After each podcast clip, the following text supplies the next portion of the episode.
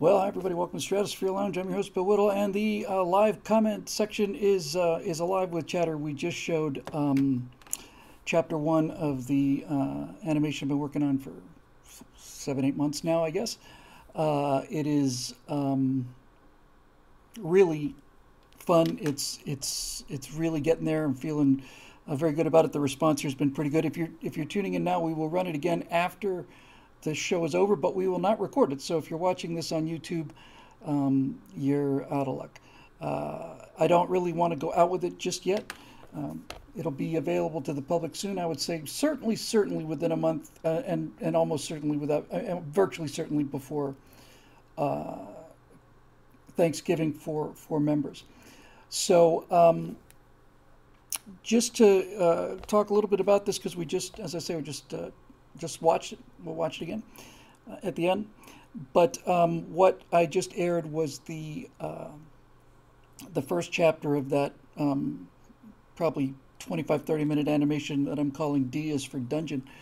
Uh, and um, we got the mix in, we got the audio, music, sound effects, all that stuff, and it's looking looking pretty good. It, it just pretty much stands on its own. I'm very very happy with it. I'm especially happy with it for it being the result of one guy uh, in his spare time. So um, here's what we're going to do.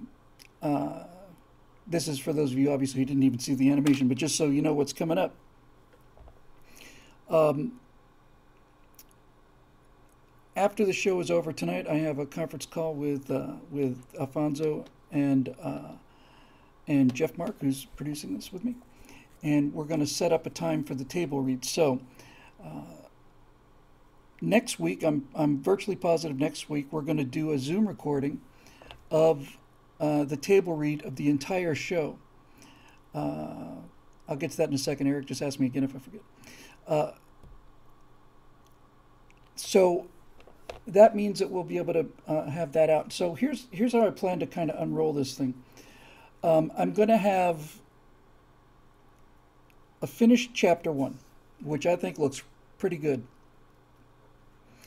Um, and we're going to have a, a, table read of the entire script, including uh, the first part that that's already got the animation finished because we need to lay in. Uh, we'll eventually need to lay in the uh, higher quality recording. This one has essentially scratch tracks because we haven't recorded the, the final audio yet. But then what I'll have is I'll have the chapter one thing and I'll have a table read of the script. Both of those will be available to see for members only. We, I don't want to go out public with this yet. Um, that hopefully will um, convince the, the members who've heard me talking about this stuff on and off for years now uh, of what it is we're actually trying to do. And I, I, really think it does look very professional. You'll get a chance, if you're watching on YouTube, you'll get a chance to see it uh, pretty shortly. And then here's here's a little problem, and this is where I think the timing is gonna is gonna come in. Um, the first chapter is essentially an exposition chapter. Uh, it's about six minutes and 25 seconds. It's, uh, it, it, introduces the two characters, uh, Sir William and Prince Alfonso. And, uh, and I think it's a, a, really good, solid opening. But the problem is, uh, in terms of taking it out to people who, who don't know anything about this, twofold number one, all of chapter one takes place with our helmets on. And so you can't really see how good the metahumans can be. Uh, that's a, the, humanoids uh, that they have for Unreal Engine that we're animating this in, animating this in Unreal Engine 4.26. Uh, I did a bunch of shots where I did big close-ups on the helmets because both of us just wearing helmets with just little slits. But when you see the eyes, they really, really, really look good. They really look good. Um, so, uh, yeah, I'm Prince William. I, I'm sorry, I'm Sir William of the White Hill, and he is Prince Alfonso of the Inland Empire. A little joke for those of you in the Los Angeles area. Uh, so, one problem is that is that it doesn't show us without the helmets on, and the second problem is, with the exception of the flames showing you that this this horrible nightmare place is actually Democratic Party headquarters. There's not actually anything political in it, and since the whole purpose of this is political satire, when I go public with this to try to get, uh, you know, do another membership drive, I need to be clear about how that will work. I don't want to make the table read public because of because of spoilers. Um, so, uh, what I'm going to do next, like starting tomorrow, is I'm going to go through the script and I'm going to find three or four places where one or two lines show what this thing's about. There's one place, for instance, early in the script where uh, this this just this howling mob of orcs comes running, and I say uh, Zoe's been there before. That'll become clearer as we go on. And I say, uh, uh, what are these uh, ill-favored creatures?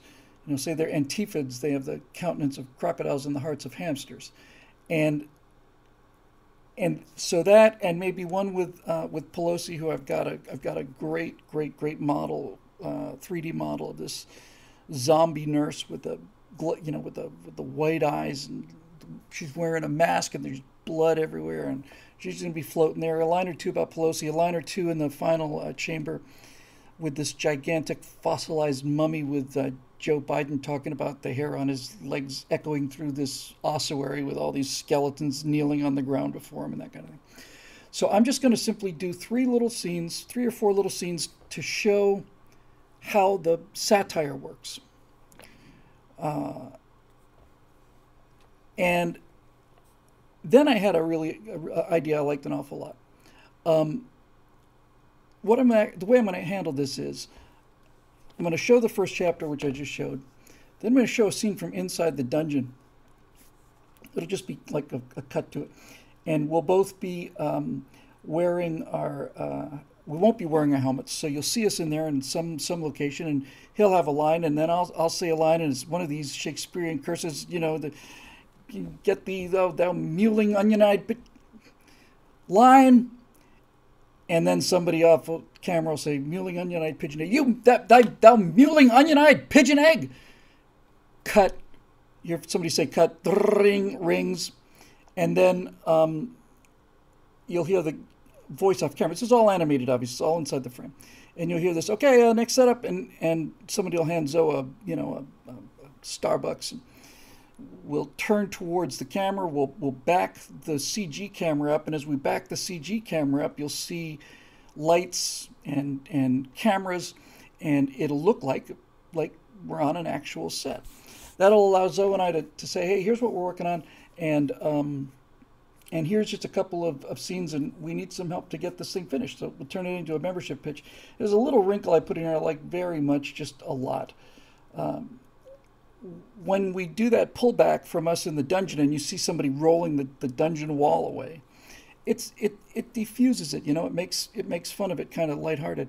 And I, I realized what would be really kind of fun would be uh, while we're talking to have we got this in the in the first chapter. we've got this gigantic lycanthrope, really scary looking monster. He's nine feet tall, and all he does is growl.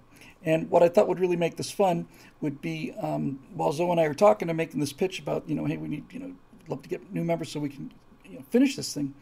I'd like to have him walking through the through the background, you know, just seeing up to his elbows basically. He's got a coke or something, and uh, and I say, Bran, Bran, come here, and then just have him like lean in and say, Bran here is uh, Bran played the lycanthrope. He's been playing uh, lycanthropes and werewolves in Hollywood for what now? 20 years, 25 years, he's a solid conservative. It's uh, it's not easy being a conservative in Hollywood, is it, Bran?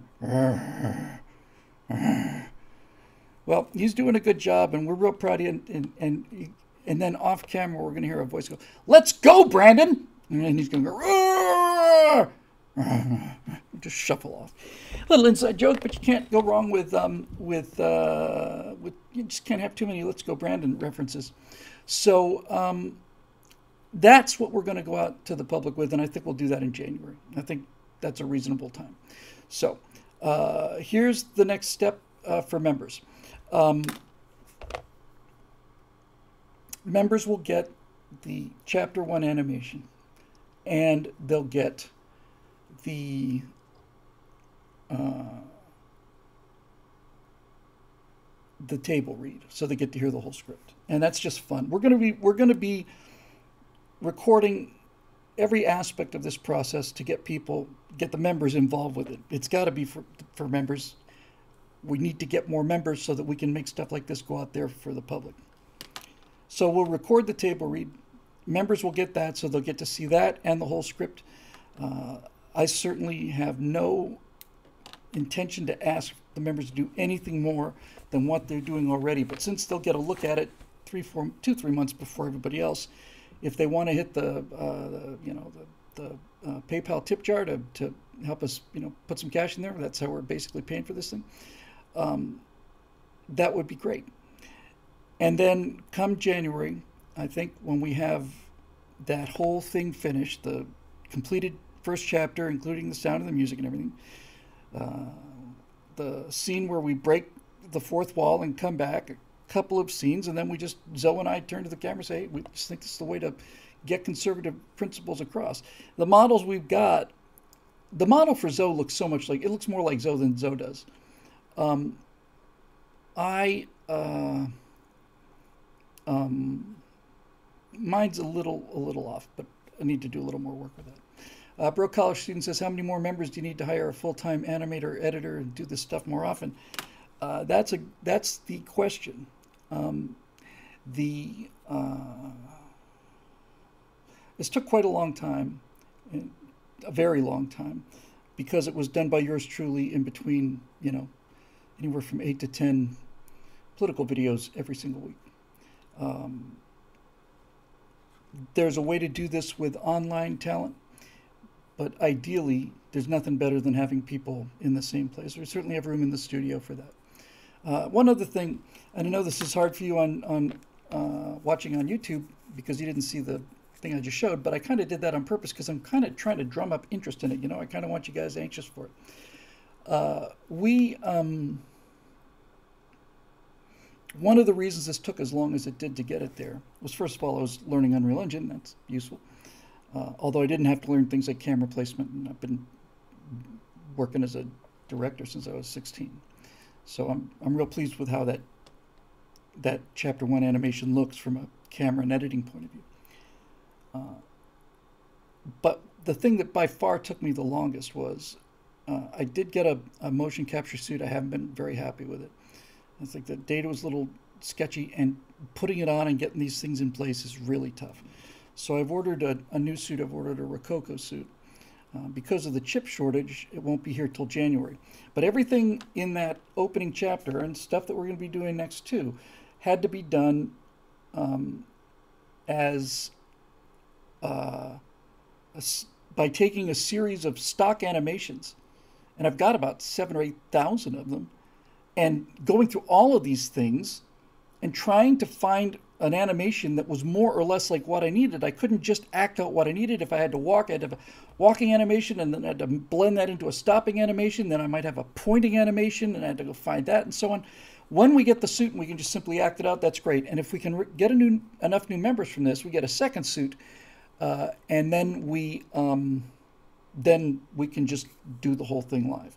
And as I mentioned last time, uh, one of the things that we're going to be seeing uh, real soon um, is uh, when I get that that suit, um, we will be able to. Uh, I'll be able to do the, the Prince, uh, the, the, the Sir William character, for example. I can do the Stratosphere Lounge in real time live with me just sitting here, and um,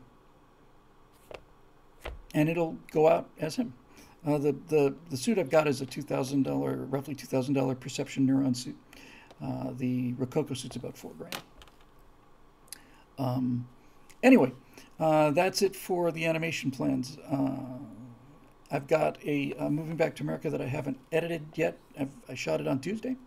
I like it very, very much. Um, it's called The Second Fleet. It's uh, a look at three times in history when sneak attacks have caused the people being attacked to believe that it's game over, but they didn't surrender. They they held on, and um, and if and I think that's exactly what's happening in the culture war. I think they, I think that we, I think that Uh, November 4th of uh, 2020 was Pearl Harbor. It was a sneak attack on this country. We were not. We, we knew they were building up their forces. We knew we'd been watching them mass their forces for years and decades now. But the level of cheating that went on that night, plus the whole pandemic thing, um, uh, I just think was a sneak attack, and we've been stunned ever since then. But in any event, uh, the three examples I chose the uh, Ludendorff uh, uh, offenses from World War One, um, Hitler invading uh, the Soviet Union in World War II, and the Japanese attack on Pearl Harbor in World War II. All three of those sneak attacks, overwhelming sneak attacks that caused the the victims, the Allies in the first case, the Russians in the second, the Americans in the third, to run around with their hair on fire, convinced the war was lost for months. I think that's exactly what happened, and I think that's how we reacted, but we didn't. But we didn't. Um, we didn't surrender, and that's the entire point. Those sneak attacks are designed to get you to surrender. Japan could never defeat America. The idea of Japan occupying America is insane. Uh, the idea that that uh, Hitler could have occupied Russia is insane, and the idea that the Germans could have occupied all of France and Britain is insane. They had to overwhelm them, scare the living daylights out of them, and then get them to surrender. And I think that's what we've been looking at, and uh, and um, and you can feel the, the, the defenses are are stiffening. You can just feel it. They're just they they didn't have the money. They didn't have the uh, the troops to to cause us to surrender. They scared the living crap out of us and they damaged and destroyed a lot of stuff, and they're not finished with that yet. But once that offensive is over, then uh, then you're then you got nothing left. Then the momentum switches, and I pretty much just gave you the whole show. You'll get to see it uh, tomorrow. Uh, yeah, somebody said the Virginia thing was like um, Midway. I think the the Virginia win was more like the Doolittle raid. Uh, not of enormous consequence, but certainly an indication that you can strike back.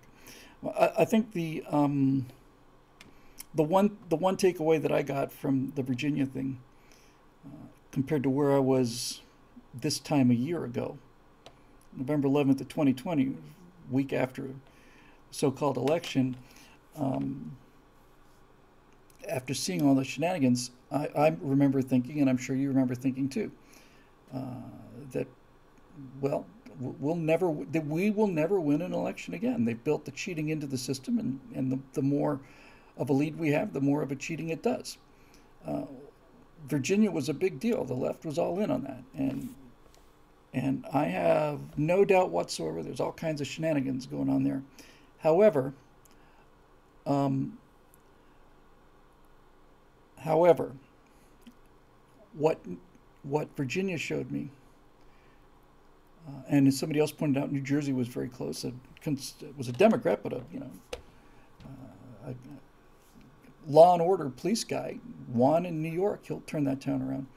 Uh, what what Virginia showed me was that if, if there's if there's enough of a win, then they can't cheat it. That it has to be pretty much overwhelming. I know there was cheating in Virginia. Somebody sent me an email the day of the election saying that I, I don't have this verified uh, but somebody said on the day of the election in Virginia, the single largest Democratic uh, precinct just wasn't reporting.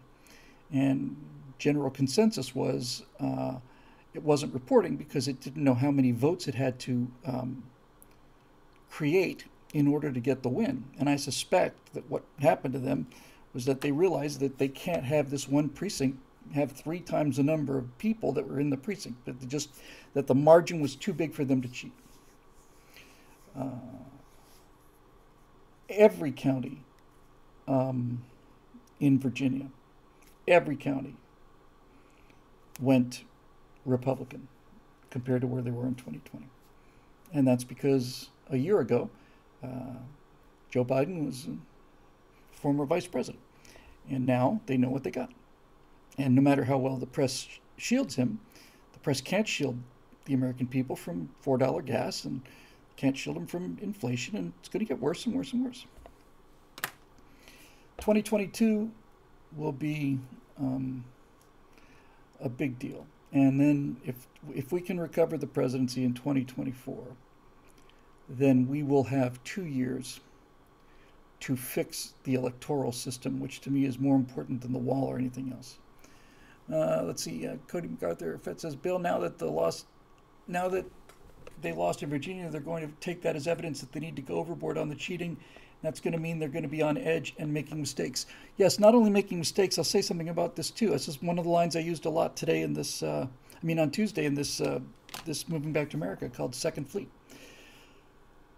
When when Hitler invaded Russia, within the first two or three days, they, they, they moved so fast. They, the entire Red Air Force was destroyed on the ground.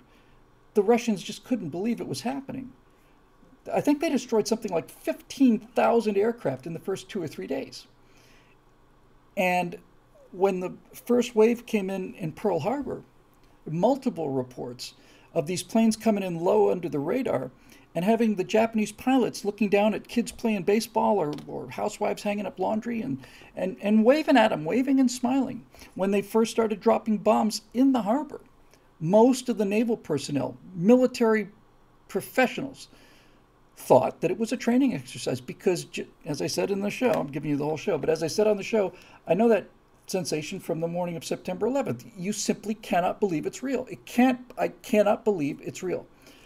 Um, so, my point about this and my point about them cheating in, is this, and, and, and about what happened in, in 2020. Uh, you get one sneak attack per war, right? You get you get one sneak attack uh, of that magnitude. Uh, the day after Pearl Harbor, you couldn't fly over uh, Hawaii in a in a Japanese airplane uh, and and not get shot at. In fact, after Pearl Harbor, the Japanese didn't get within 500 miles of Pearl Harbor. That was it. They got their sneak. They, they got their damage. Brilliant success. Tremendous damage, but um, uh, you get one of those. So the reason I bring that up is when 2022 rolls around, and especially when 2024 rolls around, they will not be able to do what they did in 2020. If you think that there's two or three uh, conservatives watching the polls at these various locations in 2020, if you think there's going to be two or three people there in 2024, no. There's going to be mobs of people outside. And if they try to pull this, hey, we're stopping the counting for the night, this business about what we saw at the, um, was it State Farm Center? Oh, everybody, we're, we're stopped counting. I'll go home. They gone? Everybody gone? Bring them out. That's not going to happen again. Uh, so um, we'll see. We should be prepared for them trying something new, but we're going to need uh, the presidency and the Congress back in 2024. And then in two years, on day one, the president has to say we are going to standardize a, a fail safe system of American elections and um, even in you know even the border thing is like is it yes it's everything's on fire. I know it. Everything's burning. I'm not trying to say it's everything's swell. It's not swell. It's terrible. It's going to get worse. But you you do enough of this business where firefighters and policemen and, and, and hospital workers and pilots are, are quitting their jobs over being told to take a vaccine and meanwhile, three, 400,000 illegal aliens are coming over the border completely unvaccinated. You can't get away with that forever. This is what I'm talking about, but you have to give it to them. It's, if it's, if it's what they're saying versus the ideal perfect uh, solution, then we lose. If it's their plans versus our plans, then we win. So we'll see. Um, anyway, uh, yeah, and, and Political Animal says the Republican Party is still not moving on election integrity at all. That's because the political party um, uh, the Republican Party is useless. It's a, it's a weapon for the last war. Since I gave you everything else on this, moving back to America, I might as well make the point on it. The reason I called the, that episode the Second Fleet is because the fleet that was sunk at Pearl Harbor could never have touched the Japanese in, in open ocean. Never. That fleet was obsolete. USS Arizona was commissioned in uh, October of 1916. It was pre-World War, pre-entry of the U.S. into World War One. It was slow. It was undergunned. It was underarmed. All of the fleet stuff, even the first carriers, Yorktown, Lexington, Enterprise, they were obsolete compared to the Japanese carriers. The fleet that we had at Pearl Harbor went to the bottom of Pearl Harbor, and when they were able to um, to salvage them, and they salvaged almost all of them. When it came time for the drive to Japan, the battleships that had been at Pearl Harbor could not travel with the fleet. They would go on shore bombardment missions, but they couldn't travel with the fleet. And they couldn't travel with the fleet because they were too slow, too slow, too undergunned, too underarmed. The fleet we built, is my point, the fleet we built after Pearl Harbor was the fleet that beat the Japanese. The fleet that was there at Pearl Harbor could not have beaten the Japanese, and you didn't get to build the second fleet until you lost the first fleet. And that's exactly what I think is going to happen uh, in the culture war. That the society that we had on November 4th of 2020 was not up to defending this country against the leftist attack. It, it just wasn't. And so we're going to build a country that is going to be orders of magnitude more powerful than the one we had before. We're going to build a country that is going to be capable of defending against this kind of attack, which none of us saw coming. So, anyway, that's what that's about. Um, so, and they, and they they're failing and they know it, and and and the pop culture. You, you you've heard this before. I'm not going to talk Star Wars again, other than to say that four or five years ago, when things were getting worse and worse and worse, and I could see that things were getting worse and worse and worse. I was listening to um, Doomcock, Hale Doomcock, uh, and he's reporting now that Kathleen Kennedy, who was the sponsor of the whole woke Star Wars trilogy, sponsor of Indiana Jones 5, where Indiana Jones is replaced by this willowy thin uh, British chick, uh, Star Trek Discovery, all this stuff. She's apparently been fired. The, that, that trilogy with The Last Jedi is going to be written out of the history. Somebody like Jon Favreau is taking over. Favreau is wonderful. He's a guy who directed uh, a lot of the um, MCU stuff, but he was the director of the first Iron Man, which is what made Marvel Marvel. And he loves Star Wars. Um, and everywhere on the pop culture, the pushback is rolling. And that means that the, the, that the society will follow in about a year or two, and then the politicians will probably follow in three or four years. But the Republican Party that we have now is like the fleet that we had at Pearl Harbor on December 6th. Been there for a long time, established. We think we can depend on it. It's obsolete, and the only way we're going to build something new is for that thing to go down and smoke and ruin. I'd love to tell you differently. It'd be nice if it was true. But people aren't built that way.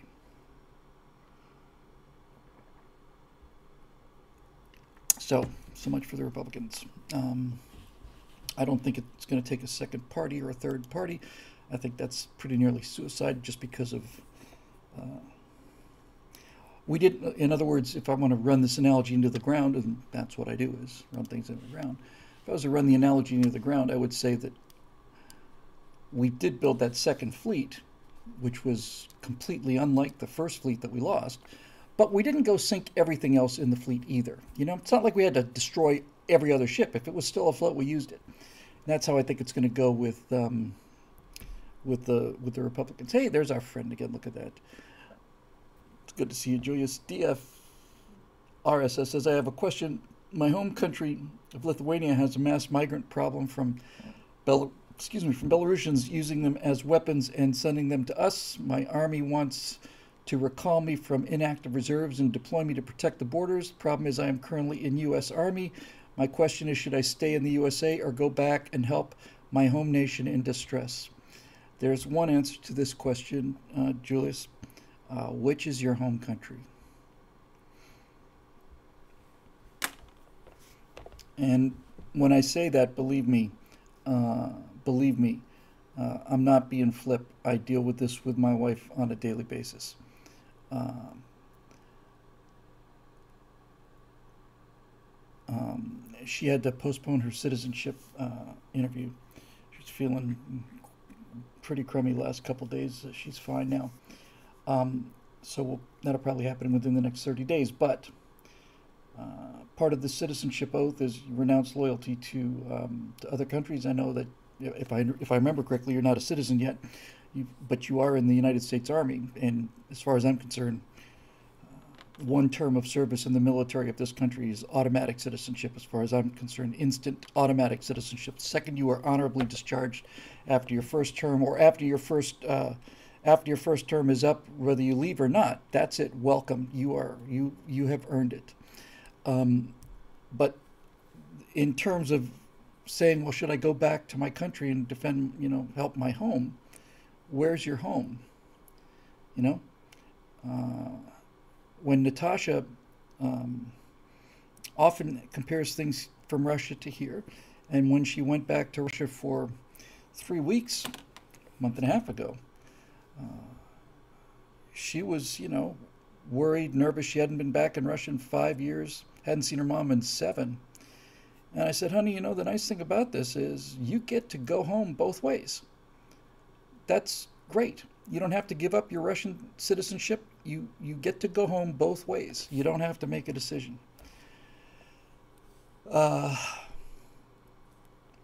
I don't uh, pretend to give you advice on something that's important, but if if the only thing that would get me to go back would be if my family was in uh, immediate, uh, you know, deadly peril, and there was simply no other way. That might be enough to do it. But but generally, men, if if there's not anybody there who's who's um, who you need to personally go back and rescue, then uh, I would say two things. First of all, one of the reasons this country's here in the first place was to get away from all of these European wars that never end. Uh, and um, and the second thing is uh, we need patriots in the military now more than ever. Uh, more than ever. Um, yeah, good. Um, you're very welcome, Julius. I'm glad to have you here, and uh, and there you go. We were talking um, a second ago about um, you know the, building the second fleet that would defeat these people. An entirely new uh, set of cultural tools to defend ourselves against this cultural assault. And a number of people in the comment sections have been saying for the last couple of minutes, I said we don't need to sink everything just because it was there before, the, didn't go down at Pearl Harbor doesn't mean we have to go destroy it. And people have been saying, yeah, there's a few people we should we should keep, and you know, um, uh, Crenshaw's name came up. Uh, uh, uh Ted Cruz's name is in there. Uh, DeSantis is a, a, astonishing. Um, and and yeah, you don't have to throw those people away. The the problem isn't Cruz and DeSantis. Rand Paul, of course, yes, Rand Paul has been Rand Paul has been, I think, the the, the single greatest uh, thing. Um, Rand Paul uh, is not letting Fauci go. God bless Rand Paul. Um, so uh, you know there's there's a handful of people. Trey Gowdy is my favorite politician. He's not in politics anymore, but I, I would love to talk him into it. Uh, and now we've got, you know, the governor of Virginia. I have to tell you, I, I, like the lieutenant governor of Virginia better than I like the Virginia governor, and I like him quite a bit. I don't know much about him, but um, but his lieutenant governor is former Marine. This woman is basically saying to the, all the people that are calling her out, she's saying, "I'll come on your show and I'll kick your ass." You know, you want to debate, you want to call me all these names behind my back, why don't you have me on your show? We'll talk about it then. The, the idea that a black woman holding an AR 15 got elected is really, really important. And not only important, but it is that's what you need to beat these people. That's what you need. It goes back to what I said in 2012, in uh, that, that speech where I said the next president's going to come from the pop culture. Romney lost in 2012 because he was running away from who he was. You know, he, shouldn't be saying, "Well, I'm not really that rich." No, I have 150 million dollars, and I've earned any penny. I didn't put a gun to people's head and take their money against their will. That's the government's job. It's what Democrats do. People gave me that money willingly because I provided a service. Nobody trades down. You got to own this kind of thing. Um, Trump owns it. Rush was a master of it. Rush Limbaugh was a, just so morally clear. Um, but Rand is Rand is great. Uh, he's just he's just a bulldog. Um, I have met him in person, and he does not have a tremendous aura about him. He's not. Um, he's not. I don't know. There's a quality in in presidents that he doesn't seem to have. Uh, but then again, then again, uh, the current guy in the office uh, is, uh, you know, negative charisma. It's going to be interesting, and I'm going to go with what I almost said. I censored myself at the last second, but I'll uncensor myself. It's going to be fun watching uh, Biden get worse and worse and worse, and it's going to be fun trying to decide when they're going to uh, do their 25th Amendment shuffle. I thought originally that this was going to happen quite early. In fact, I thought it, uh, when when when it was clear that this election, Travis, he wasn't going to be overturned, I thought that Biden would be president for six months. It's going to be a lot longer than that, and and the reason it's going to be a lot longer than that is that is that Kamala Harris is is significantly less popular than Joe, and Joe is not popular and gets more unpopular every day. So I think they were saying, hey, great, we'll just put him in there, get elected, fool all the rubes, and then we'll just do the big switcho. And now I think they realize we don't want to do the switch because if we do the switch, it's going to actually be worse. And um, and that woman is just, yeah. Marisha said that she's got she does she has record disapproval of vice president. Vice president's numbers usually don't have quite the swing because they don't have quite the exposure. She's at 28% or something. And that's because nobody's really seen her. Wait till, um, wait till she is, she's going to be the next president. Okay. All right. This is what happened. This is, yeah, they flew over and they bombed the living crap out of everything and everything's on fire. And I'd love it if it wasn't true, but it is. So that's what's going to happen. But wait till um, there's a crisis, and they have that that constant pathological laughter. Or, or wait till she tries to talk to the country about some major, major, major problem that has to be dealt with, and goes into that, you know, that that talking to the kids about space kind of thing. You know, are you going to see? there, there's no there there. There's nothing there. She is an appeasement machine. She's the appeasement bot 9000. All she knows how to do is try to make people feel comfortable. And um, this is what it takes. Be nice if it weren't true. Yeah, uh, says we need to find the equivalent of um, Harris equivalent of Let's Go Brandon. I have no doubt it will reveal itself in the fullness of time.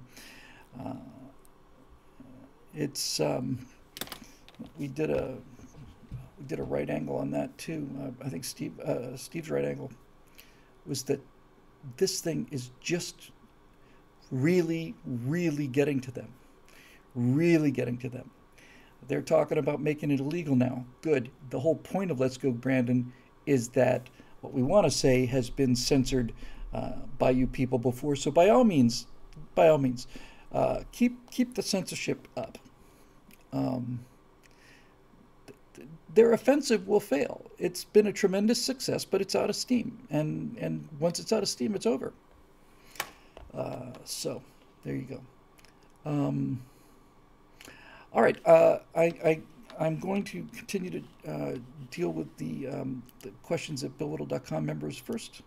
I'll take a quick look. I can't do a lot tonight because um, I've got uh, a little editing to do, and I've got a conversation with. Uh, um, uh, Prince Alfonso, Sweet Prince. Uh, and and then we gotta move on with this whole thing. But um, I was real happy with that with that animation thing. All right, here's BillWhittle.com. There's that smug bastard staring at me with his smug look. I can't stand that guy. Uh, Hello, Bill Whittle. Hello, BillWhittle.com. I got here. My member forum. Ching. Stratosphere Lounge questions, and more. Here's even more questions for Bill. Let's see what we got in here. Oh, wow. Okay. Hang on. Uh, good. Good. Great. Okay, fantastic. Let's uh, let's deal with these, and then if we have any anything left, we'll go to uh, we'll go to um, Meta. Somebody asked me in the comments about what do I think about Meta. Uh, I don't. You know, when when Google became Alphabet, that was weird. But of all the things I've seen, really, I think one of the most remarkable things I've seen, and I don't know why we're not using. It's like, you know, we're just so hopeless at this. We're just speaking as a as a movement, as a, just as a conservative movement. there are so many just powerful weapons that they just leave lying on the ground. And one of the pointiest ones, maybe not the most powerful one, but, but the pointiest one is why did Google remove don't be evil from their corporate um, mission statement? If I was, if I had a stage, I would, I would run with that ball and I would, it would be a 99 yard return for the touchdown 109 yard return from the touchdown, back of the end zone, spike the ball kind of thing. Uh, how do you not run that thing into the ground and just never put it down? Uh, why? Hey, okay, well, if we're all just a bunch of crazy people imagining all this stuff, then why is it that Google removed don't be evil from their mission statement? What does that tell you? What does that tell you? I know what it tells me. Um, Anyway, let's have a look here. So uh, we got a question from Marusha Dark here. Hey, how about that? Uh, Bill, have you ever watched The Legend of Korra? If not, I highly recommend it, along with Avatar, The Last Airbender. There's a character named Kuvira who's called the Great Uniter. She's basically a soldier who starts off charismatic, patriotic, moral, beloved by all. She originally, uh, like uh, the Emperor, beloved by all. Uh, the Emperor protects. She originally fought alongside the heroes, saved the protagonist's father, and united the country against lawlessness. But she takes her nationalist ideology too far and becomes a right wing authoritarian dictator. You said last week we were in Operation Michael phase of World War One. Did I say that last week? My God, this is just nothing but a broken record now after 304 episodes or something. Uh, if this is World War One, then doesn't that imply a Hitlerian figure is in our future, in part brought about by the absolute victory of World War One, or shall I say, Culture War One, and the crushing terms of Versailles. Interesting.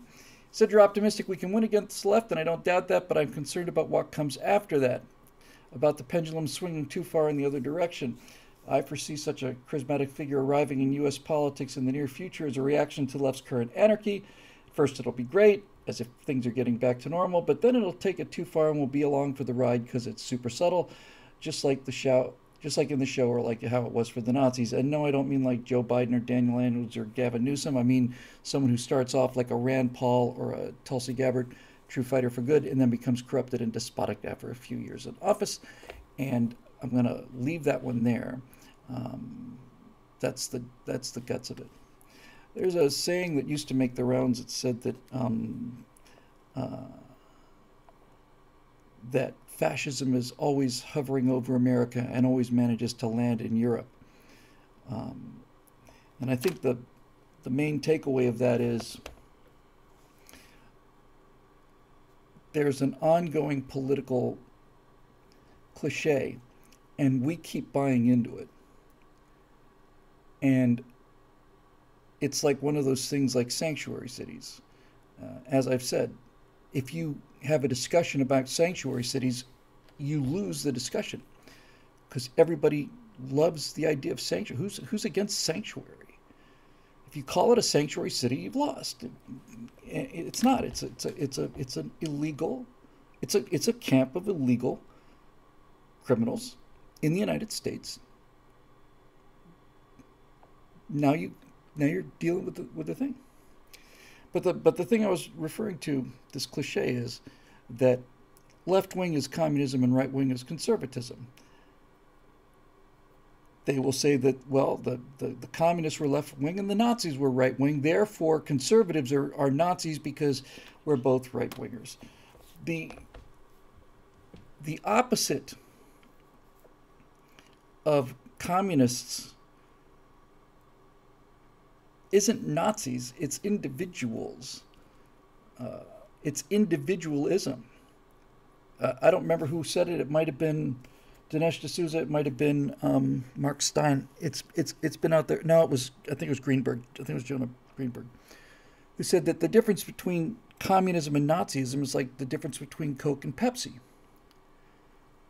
This whole left wing and right wing thing comes from a European parliament. It might have been the German Reichstag, where you had um, more progressive people on one side, more conservative people on the other, but they don't really apply to us. We just kind of go along with it. Most of the time, it doesn't hurt us. But when they say that the communists were left wingers and Nazis were right wingers, and we identify ourselves as the right, then we've just basically pointed ourselves into the fact that, hey, well, I guess we're Nazis. We should not fall into that trap. Um, we should not be calling our economy a capitalist economy. All of these things are, are, are psychological warfare that are built into the language from the left. And they put us at an enormous disadvantage right out of the gate.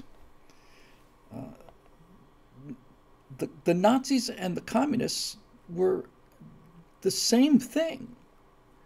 What's the difference between the Nazis and the communists? Both in favor of, of disarming the population, both with charismatic leaders, both with all powerful states, both with powerful political parties, both suppressed any kind of uh, opposition. Both of them committed mass murders. Both of them locked up their opposition. Both of them were about the idea of the state crushing the individual. All of these things they had in common. Cult of personality, all of it. The Nazis and the communists were exactly the same, except that the uh, the communists were were um, were class-based collectivists, and the Nazis were race-based collectivists. But that's it; they're the same. Modern conservatism is opposed to both of those things.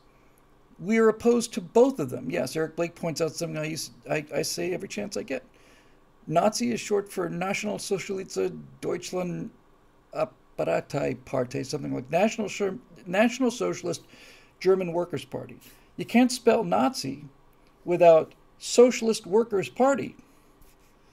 And and we keep walking into this trap, walking into it. Um, and and you'll hear people say, oh, the, the Nazis, the, the Nazis weren't socialists. I didn't name their party. I didn't name them the National Socialist Party. I didn't do it. He did it. So either Hitler didn't understand what he was saying when, when he, well, he didn't name the party. He was originally the Socialist Workers' Party, I think, and then he turned it into the National Socialist German Workers' Party. Maybe it was the German, it doesn't matter.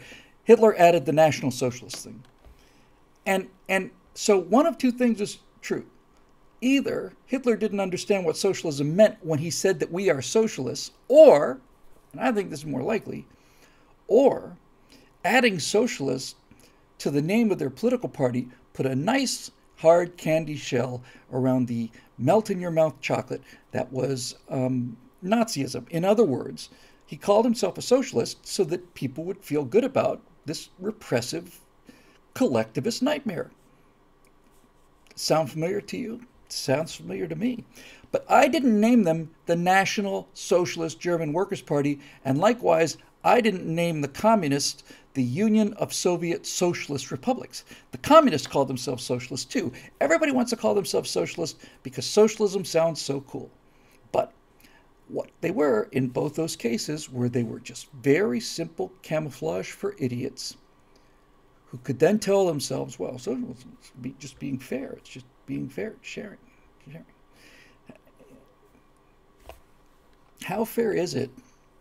The, the, the, the socialists are in favor of wealth redistribution. Ideally, most of these people who call themselves socialists be happy if everybody made the salary, right? Everybody had the same amount of money. Nobody gets richer than anybody else. Everybody's equal. And even if everybody's equal way down here, they'd rather have that than even the poor people be up here as long as the rich people weren't higher. But um, th- this is another trap we fall into. They say that socialism is just being fair. How's it being fair to pay a guy who smokes joints all day, sits on the couch and plays video games, who works a, a, a four-hour shift at 7-Eleven? How is it fair to pay, to pay him the same amount of money as you might pay some woman who's been studying to be a brain surgeon for, for, for 15, 20 years, gave up their entire youth studies for 15, 20 hours a day, goes and serves as internships where they're on duty for 20 hours, you know, at, at a stretch. How is it fair that these two people make the same amount of money? It's disgustingly unfair. So, this is the thing that, that I learned mostly from Andrew Breitbart, who had an uh, had a an unmatched ear for this kind of thing. He could see those traps and he could see them in real time. Uh, he just wouldn't bite. Famous story mentioned several times. He was on some show, uh, some left wing show, and he was on camera live, and somebody said, Here's a picture of a, of a, of Barack Obama with a bone through his nose that it was seen at a Tea Party rally. What do you have to say about this? And instead of him saying what any of us would have said, which is, well, first of all, um, I've never seen a sign like that. And secondly, if we saw this, well, there are no races. Oh, he didn't even he didn't even get on the table. He just said, "Why are you asking me this? Why aren't you asking your co-host this?" Well, you're rep. He said, "I didn't make the sign. I don't know who made the sign. So why are you asking me about the sign?" He wouldn't play the game he wouldn't he wouldn't walk into that kill box. In February, it will be 10 years since he's been gone. Uh, I'm glad he didn't live to see this. Uh, I'm not, actually. I'm not glad about that at all. And by the way, one final thing. Uh, if we're going to wallow in our own crapulence here, uh, I don't know how many times we saw people and continue to see on a daily basis. Um, I hope uh, this person dies of COVID. Um, I mean, when Trump got it, everyone was praying that Trump would die from COVID.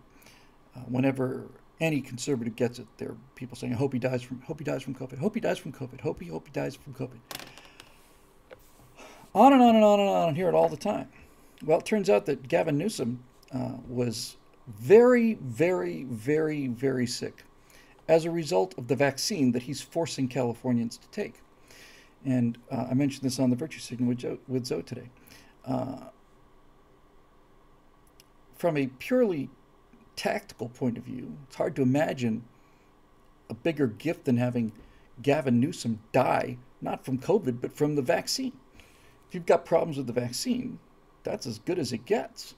The second I thought that, I thought, yeah, but I don't want Gavin Newsom to die from the vaccine. I really don't. I don't. I, I didn't want Ruth Bader Ginsburg to die when she was sick. I, I don't want any of them to die.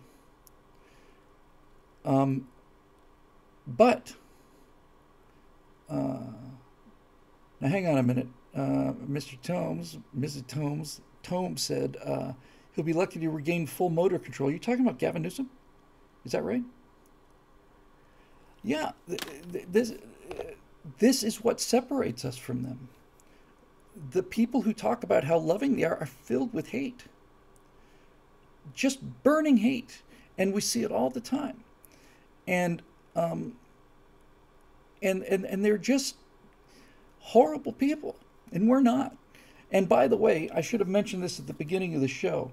Um, the the comments I got after that uh, Zoe episode with the thousand yard stare. I mentioned it on the Virtue Signal today, but the comments I got uh, both on YouTube and and uh, from people were beyond my imagination and just burned all of that crud right out of me.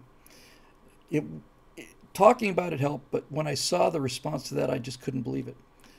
Um, so um, thank you for all of that, all of you. Thank you very much. Um, anybody realize if that are you talking about Newsom or is that somebody else who said he's like you? Like I, just catch glimpses, you know. Because uh, I know he was very sick, very sick. He said he had to cancel going to the big climate conference because he wanted to be home for Halloween. Let's lie about everything, right? Lie about everything. You can't just come out and say, no, I had a really bad reaction to the vaccine. Can't say that. Lie, lie, lie, lie, lie. Um, really, really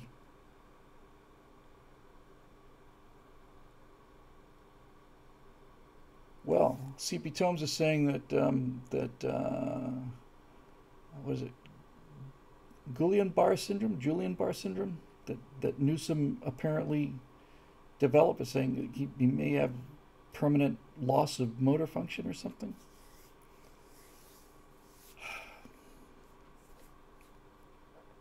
I don't know. Yeah, he went missing for two weeks. Nobody saw him. He made an appearance at a incredibly big dinner for some violently rich uh, individual. Um, uh, is it Gilliam Gilliam Barr syndrome? Uh, and uh, wow, Guillaume uh, says Mr. Masters. It's from the Guillaume, as same as William. Uh, so um, it would be nice, the Gettys, that's right, it was a Getty uh, wedding. He made an appearance there. I would hope that um, that something like this um, would would have him reconsider his attitude about forcing people to take the shot. But I want him to die. Uh, and I never did. I never want any of our political opponents to die you know and and i, I just I, I don't think they're joking when they say they want to see us dead. I mean i really I, I really i know they do. There's just a lot of nasty nasty people out there on the left. And um and you know it's things like this that make you know you're on the right team right? Uh, somebody asked earlier we, there was some discussions before we started the show about uh, rittenhouse and the, the, the verdict and stuff. But there was uh, a moment that I saw, and I have not been following this closely at all, but there was, I just saw a, a clip of it from, I think from Mark Dice or something, just before I came in. And and the prosecutor is asking uh, Rittenhouse, he said, so you just, why did you go over there? Why did you just go over there? He said, because there was a fire.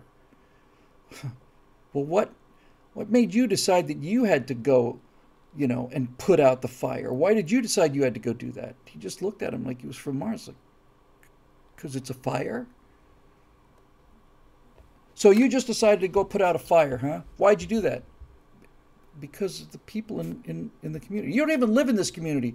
My dad lives in this community. You know, it's like Guillain Barre, Guillain Barre syndrome, in any event. Um, there is, you know, I, know I know which team I'm on, and and I never I can't think of one I've been disappointed. All right, moving on. Um, here's Brother Bob, new member. Hey, Brother Bob, glad to have you. Um, Bill, this is a different angle on the why do you live in LA question that you sometimes get asked. I understand that volcanologists live near the volcanoes, but what uh, if the act of living near a volcano could trigger more eruptions of a more violent magnitude? This is an interesting uh, line of uh, reasoning. To apply that analogy to your situation by living and running your business in California, every state tax dollar you pay, whether via sales, payroll, gasoline, property, etc., is helping to support the corrupt regime that wants to export its ideology and destroy the rest of America. Do you not have a moral obligation to leave and move to a state where your tax dollars are being sp- are, are spent funding far less evil governments? Very, very interesting question, which I had not fully considered. Unless it sounds like I'm judging you, I'm in no position to do so. I've spent the last 15 years working as a contractor for the federal government and live in northern Virginia near the capital. So I am a genuine bona fide swamp creature. No judgment from this guy, Brother Bob. Thank you, Bob. Um, you know, um,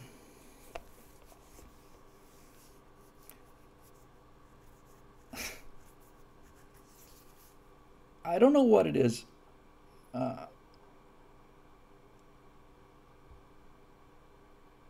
I didn't answer Marisha's question, which was how do we unite conservatives without becoming the great uniter?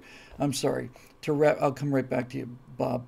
The reason I went through that whole tirade about the Nazis is because is because the argument is, okay, so the Treaty of Versailles meant you had militaristic Germans, and then the Treaty of Versailles brought you Hitler. And the point I was trying to make is we're not cut from that cloth. We're not cut from that cloth. I, I the the, the right is not the right wing of Europe. The people who are opposed to the progressives in this country are the kind of people who are opposed to collectivism in general. So they're they're not going to become tyrants, and if they do, then they get booted by their own people. This is the this is the point I was trying to make.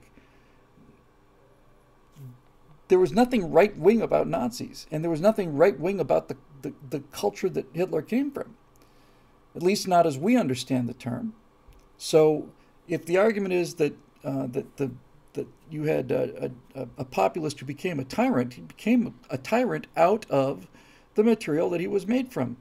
Um, so, uh, we just just not built that way, and and and and I don't think it, certainly it would look. Tyranny will fly in America. All I have to do is look out the window, but it is opposed by most of the people in this country, and, and it is certainly opposed by the uh, idea of this country. And, and I don't see anybody um, riding to power on, on a tyrannical platform that's not on the left because the right is opposed to it. Um, anyway, uh, back to the question of why I'm still here. I think it just comes from, you know, 20 some years in Florida. But when I got off the plane, uh, I just felt at home here. It's air conditioned outdoors. It's the most beautiful place in the world. There's no other weather like it on the planet. Uh, I get to have this fabulous hair if I live in California. If I lived in Florida, I'd be back to this uh, pom pom uh, that I used to have stapled to my head. Now, that may sound very vain, but I'm a, a very vain guy. Um, it is rapidly becoming very, very difficult to live here. Uh, and there are lines that Natasha and I have agreed upon that um, we're not going to cross. Uh, for a period of about 24 hours there, I had misread a federal a federal mandate. I had misread this. It, it, the mandate's real and it's there. I had misread it, and I thought that this mandate had said that you cannot go and apply, you cannot go for your citizenship interview. That's called the N400 interview. You send in this form called the N400. When you are ready to become a U.S. citizen, you've got your green card, you've ticked off all the boxes. You go in, you are interviewed one on one, you're asked your citizenship questions there, and so on. That's the N400 uh, interview. And I had read uh, through our uh, immigration attorneys just a sort of a genuine, a general um, distribution that the federal government has decreed that as of October 1st, 2021, you had to be vaccinated in order to get the medical exam or something. And I took that to mean that you had to be vaccinated in order to become a U.S. citizen. That's what I thought it meant. And when I told Natasha that, then she just said, All right, F it, I'll stay on the green card. I said, All right. Yeah, me too. Works for me. Um, as it turns out, that tyrannical rule is still in place. And moving to Florida doesn't solve that, by the way. This is a federal issue. What I had misconstrued about that was we had crossed that bar before it was too late. What that actual mandate says is that if you are after October 1st, 2021, you cannot apply for a green card unless you've been vaccinated. Because as part of the naturalization as a legal alien, not, not, not the citizenship thing, you have to pass a medical exam. And they will not give you the medical exam without you being vaccinated. So if you're coming in and you do not have your green card now, you will not get one until you've uh, taken the, the jab. And when I thought that was the case with my wife and told her this, she said, no. And then she, she, she went straight to the point of it, which is I thought the whole point of being a citizen of this country was to fight this kind of thing. I said, honey, you just passed with an A.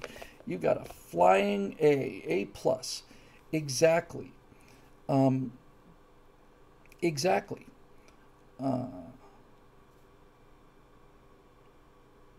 wh- why would you want to be an American citizen if, in order to become an American citizen, you had to undergo an act of obedience that meant that somebody is injecting something into your body that you don't want there? How? What's? Why would you do that? Her instincts were so spot on perfect. Uh, now, as it turns out, that was a, that was mistaken, uh, and our immigration attorney went further. She said, uh, as I understand it, you do not need to, to be vaccinated in order to become, in order to go for the N400 interview. You just have to attest that you have not been in contact with somebody who's shown to be HIV, uh, HIV uh, COVID 19 positive in the last 14 days. Okay. And then she said, now you cannot go into an, an LA City building without being vaccinated, but the N400 interview is conducted in a federal building, and so you can do that. So, when you deal with things like that, uh, California gets less and less attractive. And we are now in a situation which, again, I, I encourage, I find is very encouraging. As of November 8th, in the city of Los Angeles, in the city of Los Angeles, you are not allowed to. I mentioned this, yes. I'm, I'm glad Broke College student pointed out. I think I mentioned this last last show. City of Los Angeles says that you cannot enter a restaurant and and dine indoors unless you have been vaccinated. Um, they've made exemptions for lepers like me. Uh, we, for most of the lockdown, you weren't allowed inside the restaurant at all. They had outdoor seating. You can go to a restaurant and sit outdoors if they have outdoor seating without being vaccinated. You still have to wear your mask when you walk in and when you walk out. Uh, but you're not allowed to eat indoors. Uh, last week and since then as well, I have been to two or three restaurants, and no one has asked that question. No one. Not a sign up, nothing. And uh, and I am so proud of that. Uh, I called. I think this happened after the show. I, I know the guy. I, I, go to this uh, to this chicken wings place probably once or twice a week, and um,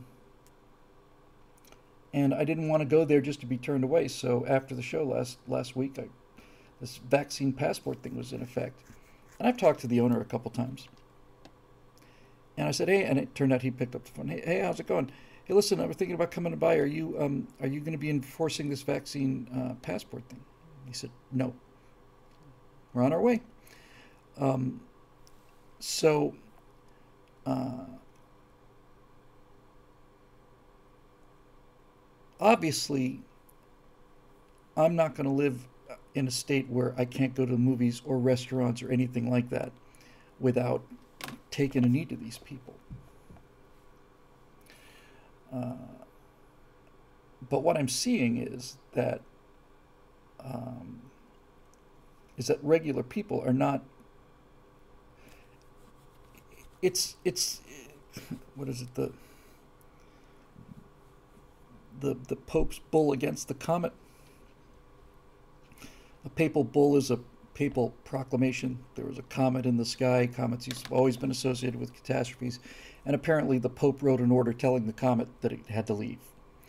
Uh, the comet uh, was unavailable for comment. Uh, and so, this is kind of what it's starting to look like. You've made a proclamation. Yes. Is it law? Fantastic.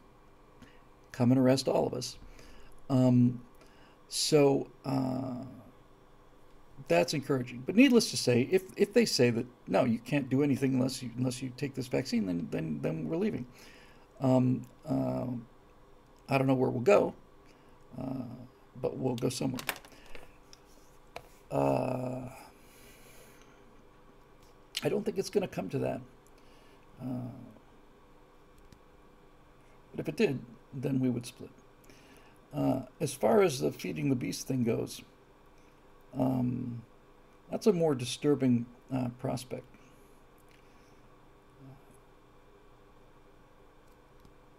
On the other hand, you know, it's uh, somebody's got to somebody's got to provide the social proof, and I don't mean just through BillWhittle.com. I just mean out there on a daily basis. I think if it was anywhere, I think it would be Texas.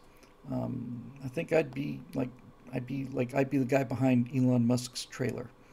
Uh, put SpaceX in Texas. He's moving Tesla to Texas. Texas is gaining so many corporations. Uh, the, the the reason I think if I moved it would be to Texas because if this thing hits critical mass and it's heading there fast, then then Texas is out of the union. And if there's one state that can get out of the union, it's Texas. My understanding is that for 150 years or something, the first vote of the Texas legislature, which meets for two weeks every other year, California takes two weeks off every other year. The rest of the time, they're busy writing laws telling us what to do. But my understanding was that for, for a long, long time, the, it was required that the first vote that the Texas legislature had Texas legislature had to agree on before they could do anything else was whether or not they would stay in the United States, whether or not they would remain in the Union. If anybody knows if that's true or not, that'd be great. But I've also heard that they don't do that anymore. So, so there's that. But um, look, if if everybody, uh, if all the producers go to Texas, then um, you know, then let me rephrase this. If Texas were to go out of the Union, I'd be in Texas tomorrow. I would be in Texas tomorrow. That's how bad uh, this federal government has got. Um, Eric Blaze says, "Yeah, Texas is the only state that can legally secede. It's the it's in the original contract that brought Texas into the union." That's exactly how I recalled it. And that's, of course, because of all 50 states, the only one of them that was its own nation prior to entering uh, the United States was Texas. Um, so, uh, you know, the fun thing about that, you know, everybody talks about the divorce and the great divorce and all the rest of it. Uh, if Texas were to leave the Union, I predict that within five years, uh, Texas would have a greater GDP than the rest of the United States within within 20 years, without question. So let's say 10. If Texas were to leave the union and basically say we essentially have no state tax we are not going to enforce all these tyrannical things, uh, then we are the Republic of Texas. Okay. Uh, Texas has something that's essential if you're going to actually go off on your own, critical, really, and that is it has uh, access to the water. It's got a significant coastline. Um, it's it's virtually impossible to imagine a, a, a modern state that is landlocked. If Tr- just try to imagine taking Kansas out of the Union. How do you get there? How do you get out? Um, so, uh, so there's that. I like Dallas very much. I thought Dallas was really clean, modern. My wife loves modern cities, so she's not really digging LA too much, which is getting to be more like Mogadishu really than anything else. Uh, but if everybody's rushing to Texas, then why not just do it and make the case, right? The left is convinced that we're the trouble, that we're the problem. Should make them happy that all the gun nuts move to Texas. We'll take our trivialities like engineering skills and math and stuff like that to Texas, and California can run without those things. I actually have a hope, and I, I'm, I'm relatively certain I'm not going to live to see this, but it's not even a hope. It's just, it's an inevitability. I think what's going to happen to California is, is it gentrification? Or is it degentrification? In Miami, the coolest buildings by far in in Miami around Miami Beach. Miami Beach um, started serious construction during the Art Deco period, and so there's some viciously cool, viciously cool little uh, buildings that are extremely elegant and stylish on Miami Beach. So they were the top buildings. Then people started fleeing Miami Beach for whatever reason. And then, when I was first in Florida, when I first got to Florida, um, Miami Beach's deco hotels were all, and I mean all of them, were retirement homes. And you drive down, I don't know if Phil's still watching, but I think Phil was one who said it was God's waiting room. Somebody said that. Maybe, maybe it was Horkheimer. But in any event, when I first got there, and for the first 10, 15 years I was in Florida, you would drive down, um, what is it, A1A? And all of these deco hotels were just in state of disrepair. And out on the front porch area, there were just rows and rows of deck chairs. And the retired people would just go sit there. And the joke was they would just sit there waiting for the next one to die so they could all move up a row.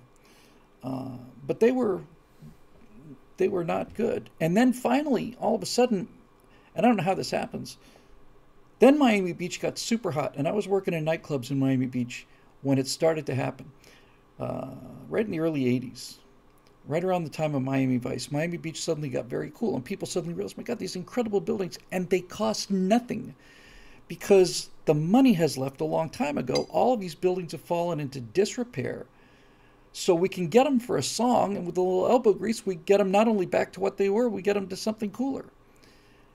And I kind of think that's what's going to happen to California. Uh, California uh, was Horkheimer. Thank you, Phil. Yeah, Horkheimer said that that that that, that, that those lines of old people was uh, God's waiting room. Um, but I think that's what's going to happen to California. All the money and all of the people that make things work are going to leave it's going to fall into a state of absolute decay. When it falls apart, the property values will be so low that suddenly young people will move in there and snatch it up and it'll just boink, just come right back again. I don't know. Uh, I, I, you know, it's uh, on some level, um, uh, uh, uh, Jamold keeps asking, did the uh, questions from the previous thread get skipped? They might have been. I'll go looking for yours in a second. Um, I don't know. The I don't want to leave. I like it here, but it is getting more and more miserable. And and as, and many people pointed out after that uh, last week, um, that thousand yard stare bill uh, had uh, it is a toxic environment, and and it, and it, it hits us in a constant, um, in a constant, uh, in a constant way. Uh, says, Bill, if we leave the blue states, we lose the moral right to tell illegals to stay and fix their home countries. Actually, I don't think we do. Uh, we um, are leaving and entering Texas legally. We're not sneaking in. And uh, if that argument were true, then there'd be no argument for leaving Britain or Russia or Germany or Italy, wherever else you came from. Let me go back to uh, to the previous thread, and I'm going to look for your question there because we are a full service organization here. Mm. So, see if it's there. Uh, should I be looking for a different uh, name? Uh, Let's see, this is Kevin Green, Sarah Greenberg. Uh, Webmaster, Lonely, X. I'm looking. Uh, Lumley. This was the one we took a look at last time. This a very, very long issue. Uh, I, uh, uh, uh, if it, it, turns out that I missed a question, uh, if you want to put it into the live stream, if you can, I will try and get to it. I got about um, 20 minutes left or a little bit less. So back to the ones for this week. Um, David Curtis, Question for Bill. Interested in your take as a pilot. If you were getting ready to take off with a load of passengers heading to Kansas City, Tulsa, Memphis, or Springfield, would you able to resist the temptation to say to the passengers, let's go to Branson? uh, um, I try to get them all. Uh, Gemold, I really do. Uh, and uh, I don't know. I, I think the, the safe bet would be if you didn't get your question answered on one week, just repost it again.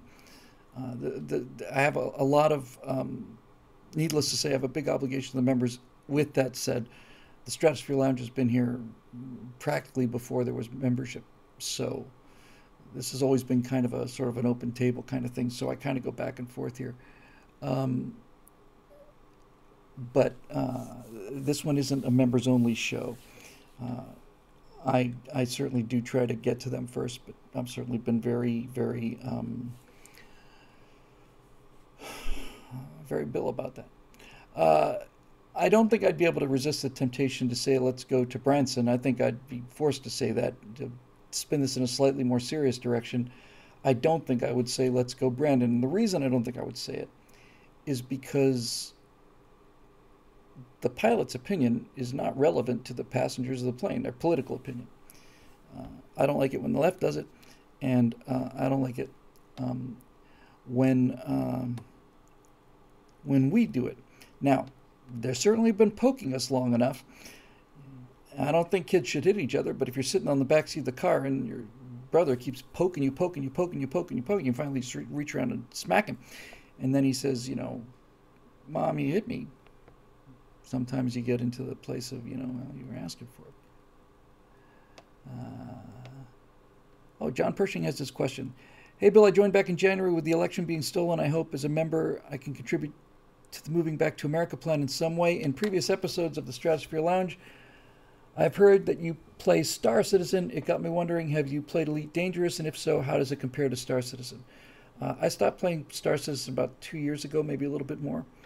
Um, for a number of reasons, uh, most of which had to do with it being a, just a time sink. Uh, yeah, since you asked. Um, somewhere around the time I stopped, like I said, a little around two years ago, something like that. And thanks for repeating that question, John. So, Star Citizen is, is this um, space game that's uh, raised $400 million, maybe a little more. And in 2022, they've been developing it for 10 years, and uh, and it's still in a really buggy alpha. You go to an elevator and you die. You walk downstairs and you die. You try and get in your spaceship and you die. Uh, to answer your question about, I've not played Elite by the way, because like I said, the time sink. Right now, I'd be playing a lot of DCS. I've been I've been jonesing real hard for DCS lately uh, real, real, real hard, but I just can't do it. I got to get this animation done. Um, but uh, somewhere around two years ago, I think I about two years ago there was 2000 was it 2018? I think so. The 2018 Citizen Con was in Texas. I went to that, and I thought, man, this is awesome. I had spent some money on ships and all the rest of it, and then they keep releasing quarterly updated patches, and then as as we got into 2019, I'm watching these patches and all of the things that they'd been promising, and they've been promising things for five or six years, start disappearing from the roadmap and replaced with stuff that was childish and easy. I remember very clearly there was one update when we were looking forward to the ability to salvage spaceships on the next patch, and they took it took salvage away and replaced it with um, harvesting. Now you can go around and, and pick up little plant modules. And I said, that's not a fair swap. And then some other major thing uh, went out the window. It was replaced with, oh, now we have a prison that you can go to. And, and, and the game rules for putting you in prison you know, if, if somebody, if you're shooting at somebody and somebody flies in front of your bullets, then you go to prison. I just said, it's not interesting for me anymore. It's not going to do it. Um, uh, and and the more that this has continued, the clearer it's become to me. This this this Star Citizen is actually not only not going anywhere, it's it's going backwards. And and I've been uh, spending a fair amount of time on a Reddit called uh, Star Citizen Refunds, which can be a little vicious, but it, it, it's really amazing how people simply cannot see that this isn't working. It's not going to work. They've just admitted it's not going to work. The whole pitch was, you know, tens of thousands, million players all on the same server, and we're talking about all of the stuff we're going to do as an org, and we're going to have fighter wings, we're going to protect this, we're going to have shipping things, all of these things, all of the things that made the game interesting. It's not going to happen. Uh, it's not. The technology is simply not there, and and they're building this code upon bugs, and the bugs just keep multiplying, and bugs that you think should have been eliminated five years ago, game killing bugs, they just keep popping up things like the like the harvesting thing just get taken away as well. Now, with that said, it's beautiful, and I spent a significant amount of money on it, and and I've I've gotten my money's worth. Driving around with friends in a rover, looking at these planets, I got my money's worth on it. But uh, again, since you asked, Chris Roberts disappeared. The guy who was behind the game disappeared for a year, maybe more, and and I'm convinced that it occurred to him that. Uh, that it wasn't going to happen and that he had basically um, screwed the $400 million pooch. Uh, so, in answer to your question, um, it's still a, a, beautiful game. It's still uh, I, I, got I got a lot of enjoyment out of it. Hundreds of hours, probably thousands of hours into it.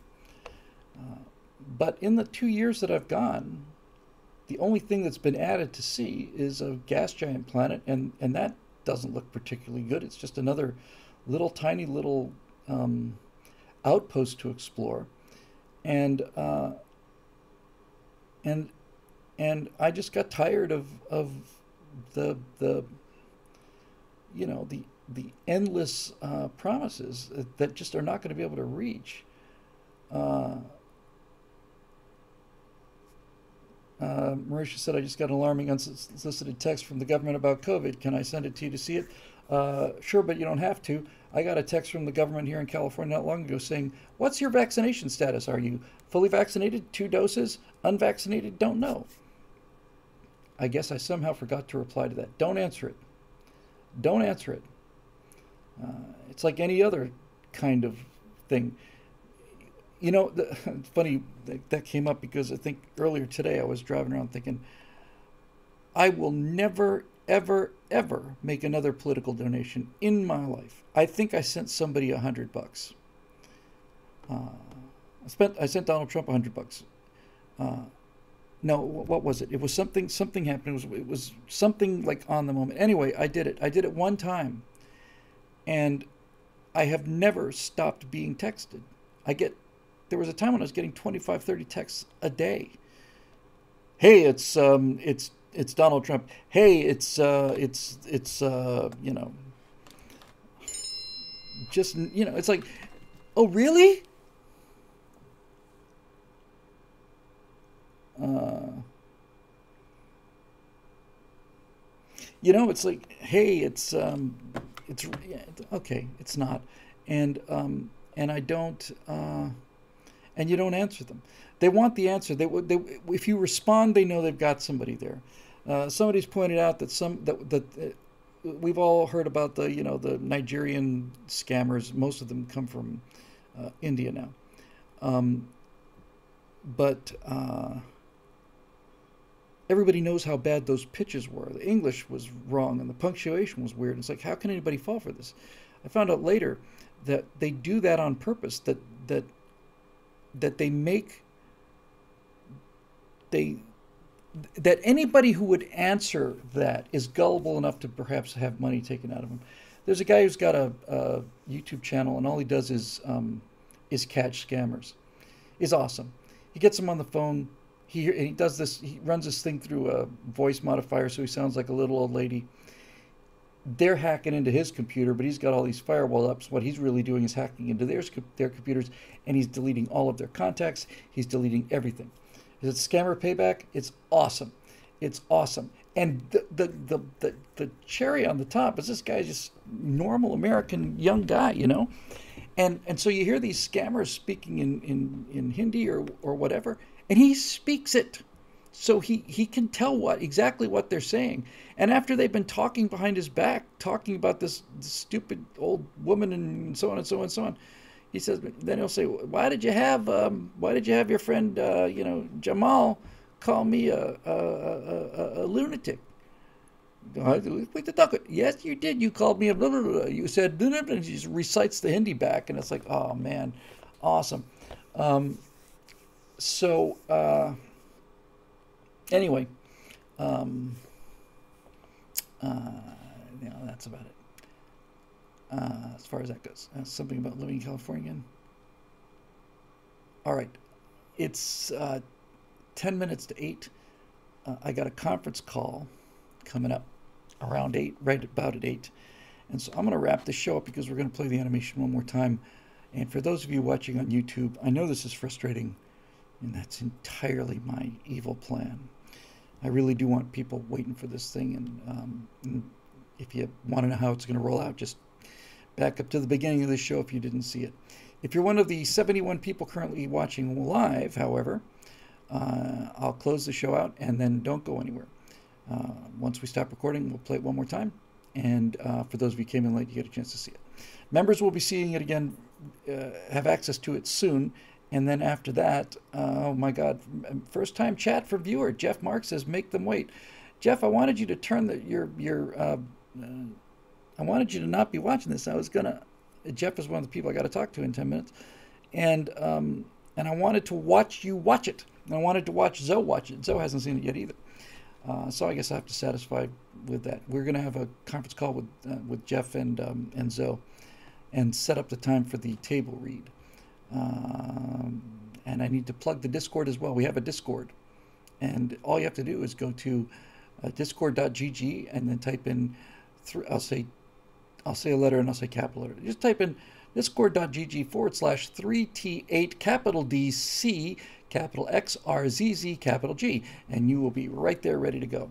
Um, I've talked to Doomcock a couple times. I'm, I'm, trying to lock it up. He's been busy, and I'm hoping to do it uh, next week.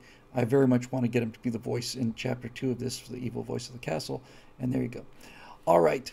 Um, so again, thanks uh, thanks to our members who make the show possible, and uh, and for all of you that joined us a year ago, thank you again. Uh, uh it's, it's, deeply appreciated as always, and um, and I suppose we will see you right here next week, uh, right here on the Stratosphere Lounge. Okay, see you then. Bye.